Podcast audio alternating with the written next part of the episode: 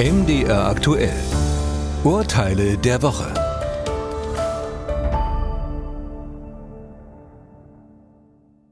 Thoralf Thormann bewirbt sich für eine Vollzeitstelle in der Finanzbuchhaltung. Die entsprechende Stellenausschreibung hat ein Kirchenkreis der evangelischen Kirche ins Netz gestellt. In der Bewerbung weist Herr Thormann auf seine Qualifikation als Großhandelskaufmann hin und auf den Grad seiner Schwerbehinderung. Vom Kirchenkreis erhält er allerdings eine Absage. Auch eine Einladung zum Vorstellungsgespräch gibt es nicht. Herr Thormann empfindet das als diskriminierend wegen seiner Behinderung. Er verlangt vom Kirchenkreis entschädigt zu werden mit 7500 Euro.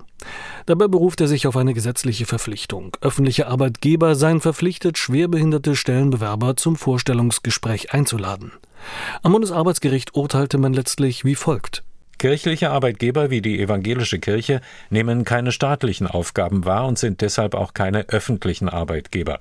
Bei Stellenausschreibungen müssen gleich geeignete, schwerbehinderte Bewerber und Bewerberinnen nicht zwingend zum Vorstellungsgespräch eingeladen werden.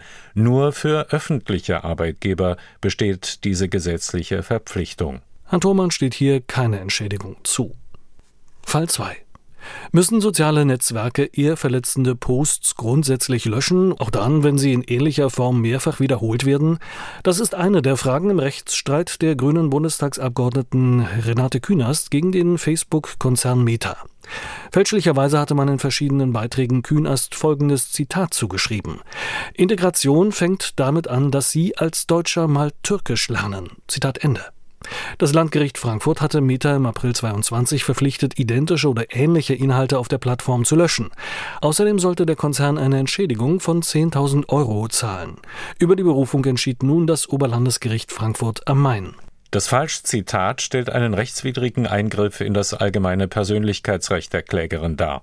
Der Facebook-Betreiber Meta haftet hier auch deshalb, weil er es unterließ, alle weiteren identischen oder ähnlichen Posts zu löschen.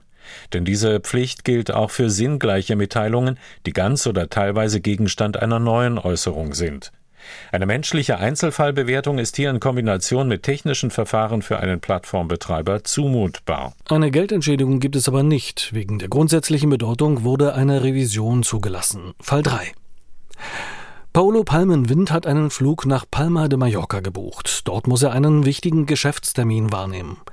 Allerdings erhält er die Nachricht, dass sich der Flug stark verspäten wird. Deshalb erscheint er erst gar nicht zur Abfertigung. Er geht davon aus, dass er den Geschäftstermin ohnehin nicht mehr erreichen wird. Der Flug geht dann auch dreieinhalb Stunden später als ursprünglich vorgesehen.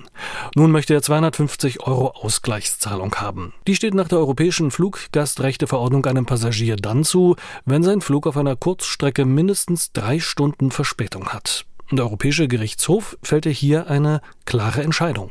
Ein Passagier ist nicht von der Pflicht befreit, sich an der Abfertigung einzufinden, auch wenn sein Flug verspätet ist, denn hier sollte der verspätete Flug trotzdem stattfinden. Wenn sich der Passagier gar nicht erst zum Flughafen begibt, hat er keinen irreversiblen Zeitverlust erlitten.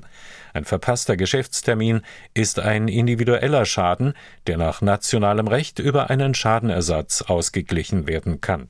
Darüber muss nun der Bundesgerichtshof entscheiden. Er ist an die Rechtsauffassung des EuGH gebunden.